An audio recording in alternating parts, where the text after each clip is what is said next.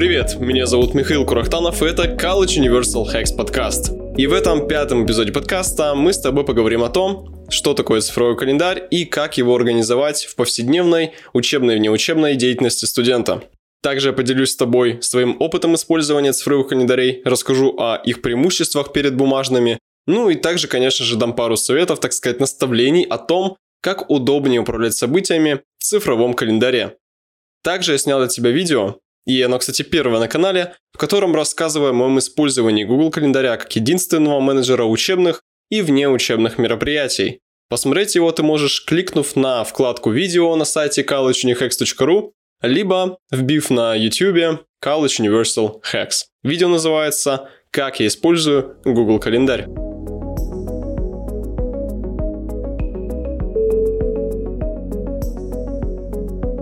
Прежде чем перейти непосредственно к фишкам цифровых календарей, отвечу на твой, вероятно, возникший вопрос. На кой черт мне это надо? Давай проясним это.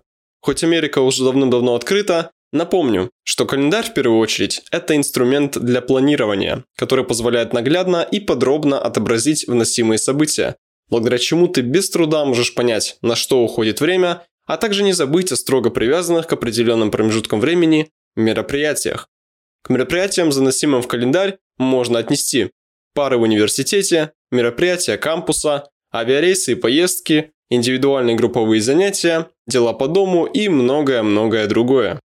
Среди студентов и прочих любителей цифровых календарей могу отметить тех, кто использует данное приложение также для ведения задач. Многим удобно вносить в календарь задачи, строго привязывая их к временным промежуткам, дабы четко оценить, сколько времени потребуется на выполнение каждого таска. Этот способ организации «все в одном» действительно может сработать для тебя, но тогда возникает опасность попасть в ловушку планирования, ситуацию, когда ожидаемое количество времени на выполнение задач не соответствует действительности и конечному результату, в связи с чем все расписание может пойти крахом, что в свою очередь приведет к сдвигу дел на следующий день, ну и как результат невыполненному намеченному плану. Я предпочитаю использовать календарь исключительно для событий и мероприятий, требующих строгой привязки ко времени, а дела и списки задач вношу в отдельное приложение.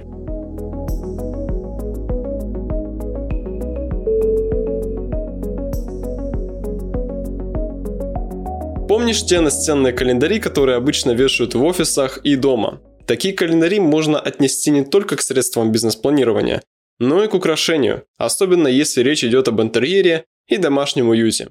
Пожалуй, в офисах бумажные календари более популярны потому, что ярые предприниматели – строгие приверженцы бумаги и предпочитают делать пометки и записи от руки. Но, как ты, наверное, уже догадался, между бумажным и цифровым календарем находится просто огромнейшая пропасть, которая, безусловно, наполнена тонной различий между отцом планирования и его продвинутым диджитал-сынишкой.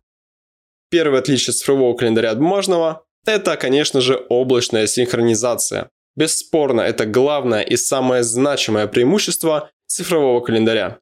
Имея всего лишь один аккаунт, можно просматривать и изменять мероприятия, где бы ты ни находился, с различных устройств – телефона, планшета, компьютера или ноутбука. Все изменения будут автоматически сохраняться в облачных данных твоего аккаунта. Для этого всего лишь требуется интернет-соединение на несколько секунд, чтобы данные в календаре обновились и были готовы к работе на другом устройстве. Второе отличие от цифрового календаря от бумажного – это множество режимов отображения мероприятий. Любой цифровой календарь имеет функцию выбора способа отображения добавленных мероприятий на странице браузера или в приложении – день, три дня, неделя, месяц и даже год. Благодаря этому ты можешь ознакомиться как с ближайшими мероприятиями, заглянуть в недалекое будущее, а также сосредоточиться на планах конкретного дня. В случае с бумажным календарем тебе приходилось бы покупать самые различные календари, так как они обладают обычно только одним видом представления мероприятий. Либо календари на месяц, либо календари, возможно, еженедельники. Так что тут уже лишние затраты. Третье. Создание различных календарей. Данная функция может быть очень удобной для тех студентов, которые очень тщательно планируют и добавляют в календарь большое количество мероприятий. Для того, чтобы классифицировать добавленные мероприятия, можно создать определенный календарь с названием категории событий. Например, внося расписание пар текущего семестра, можно поместить их в календарь пары. Различные события, связанные с уборкой, шопингом, ремонтом и прочей бытовухой, в календарь дом и так далее. Более того, множественные календари помогают разграничить события друг от друга с помощью цветов. Создав для каждого календаря свой цвет, определить, сколько времени в течение дня, недели и месяца занимают мероприятия конкретной категории в сравнении с событиями другой, не составит труда. Это своего рода тщательный анализ планирования и своих временных вложений. Четвертое. Отображение праздников и дней рождения. Если ты добавлял в аккаунт, используемый твоим сервисом для планирования мероприятий, дополнительную информацию о контактах, то он автоматически будет подгружаться в календарь. В Google Calendar есть для этого отдельный автоматически созданный календарь под названием «Дни рождения». Попасть в ситуацию, когда напрочь забыл день рождения близкого человека – очень неприятная ситуация. Многофункциональный редактор событий. Порой при создании мероприятия указания времени и названия бывает недостаточно. Тогда в бой вступает богатый функционал редактора, который присутствует в каждом электронном календаре. Хоть и немного различается. Ну, иначе все сервисы были бы одинаковыми, ну а так вообще не интересно. Местоположение, описание события, заметки, вложенные файлы, напоминания, информация об участниках. Этот список можно продолжать еще долго. Напоминание. Прогуливать пары значит нахватать долгов и проблем с усвоением материала в дальнейшем. А потому, если ты порой бываешь крайне забывчив, позволь календарю напомнить себе об этом вовремя. Напоминания устанавливаются на произвольное время, до начала события или в момент начала. И не забудь установить приложение календаря на свой телефон и войти в аккаунт, чтобы уведомления были не только на устройстве, где ты их поставил, но и на всех остальных. Повтор. Как бы быстро ты не печатал с клавиатуры мобильного устройства или компьютера, наверняка со мной согласишься, что лишний тайпинг – это пустая трата времени. Автоматизация процессов – вот наше все. Поэтому во время добавления мероприятия в свой календарь не забудь поставить повтор события, если в будущем оно в конкретный день и час произойдет снова. Это сэкономит твое время и также оградит тебя от забывчивости. А гибкая функция настройки позволит тебе выставить повтор хоть на каждую неделю, месяц и с произвольным чередованием, например, каждые три дня.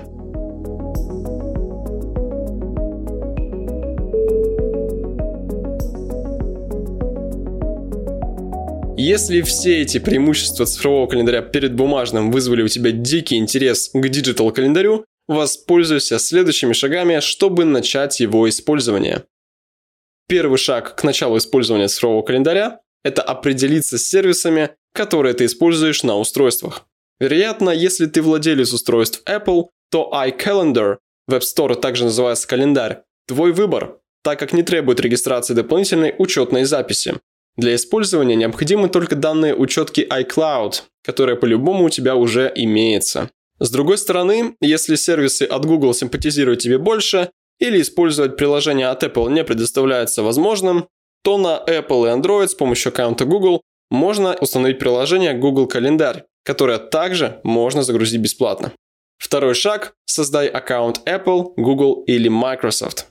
Для использования выбранного сервиса необходимо будет создать аккаунт. Это не займет много времени и предназначено не только для синхронизации созданных мероприятий между устройствами, но и для надежного хранения этой самой информации, так как никто не сможет получить доступ к аккаунту, кроме тебя, а потому не нужно будет переживать за утрату данных. Рекомендую также активировать двухфакторную аутентификацию, если такова будет предложена тебе во время регистрации аккаунта, а также привязать дополнительный адрес электронной почты, чтобы была возможность восстановить пароль от аккаунта при необходимости. Третье. Загрузи на свое устройство приложение календаря. Если с Google и Apple все понятно, то Microsoft Outlook, приложение почты менеджера задач календаря от Microsoft, может быть доступен не всем, так как чаще всего распространяется по подписке Office 365 либо с урезанным функционалом. Но если у тебя есть уникальный почтовый адрес с доменом учебного заведения, то можешь попробовать загрузить Outlook, ибо студентам Microsoft предоставляет бесплатно как минимум веб-версии своего программного обеспечения. И четвертый шаг к использованию цифрового календаря – это, конечно же, начни использование. Изучи весь функционал календаря и начни вносить в него уже первые ближайшие мероприятия. Трудностей с использованием софта возникнуть не должно, ибо интерфейс приложений календарей не захламлен ненужными фичами.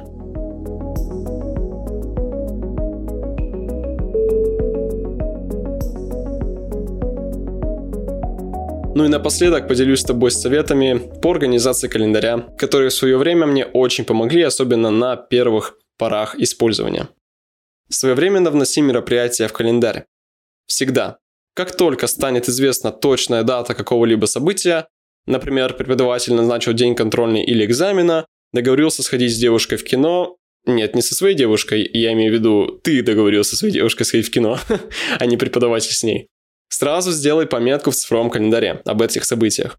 Не стоит всегда полагаться на свой мозг, ибо в долгосрочной перспективе он не способен хранить краткую и мимолетную информацию, которые могут являться надвигающиеся события. Оставляй между блоками в календаре немного свободного места. Чтобы не позволить ошибке планирования сеять хаос в твоем расписании, выделяй на каждое созданное мероприятие немного резервного времени. Иногда обстоятельства от нас независящие могут пойти против нас, в связи с чем времени на то или иное дело и событие может уйти больше, чем планировалось. Третий совет – создай отдельный календарь для пар. Заноси в события данного календаря информацию о местах проведения лекций и семинаров и преподавателях. Когда в начале семестра ты внезапно забудешь аудиторию или имя профессора, никто не поможет тебе так, как твой верный цифровой инструмент. Настрою каждого календаря группы событий особый цвет отображения. К примеру, установив на календарь с расписанием пар зеленый цвет, на экзамены зачеты красный, а на встречи и события голубой, или любые другие цвета, тебе будет намного проще отличить их друг от друга и понять, какие мероприятия относятся к той или иной категории и сколько занимают времени по сравнению с другими. Добавь в календарь часы работы тьютера и деканата. Пожалуй, наставник группы, и я не имею в виду старосту, и начальство факультета являются самыми часто посещаемыми персонами среди студентов в учебных заведениях. Имея острое желание нагрянуть с интересующим вопросом к начальству, можно сверить часы работы со своим расписанием пар и внеучебных дел, ну а потом уже определяться со временем посещения. И последний совет. В конце каждой недели заглядывай в будущее и просматривай запланированные мероприятия на 7 дней вперед. Лично для меня воскресенье – это идеальный день для того, чтобы перепроверить все инструменты, входящие в мою систему планирования, чтобы распланировать следующую неделю, определить то, что нужно будет сделать в ближайшее время. Лучше заняться этим в выходной день, нежели в будни, когда учебная рутина будет кипеть вовсю, и из-за нагрузки, честно признаться, будет немного не до этого.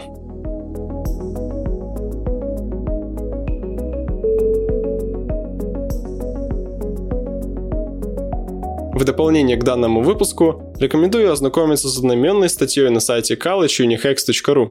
А если тебе интересны приложения, которые также помогут навести порядок в учебной и внеучебной деятельности, то обрати внимание на пост «Необходимый софт для студента». Кстати говоря о подкастах, это третий эпизод, так что можешь послушать его в аудиоформате. Так или иначе, все ссылки на дополнительный материал и упомянутые в данном эпизоде сервисы будут находиться на официальной странице этого выпуска на сайте в разделе «Подкасты». До встречи через неделю.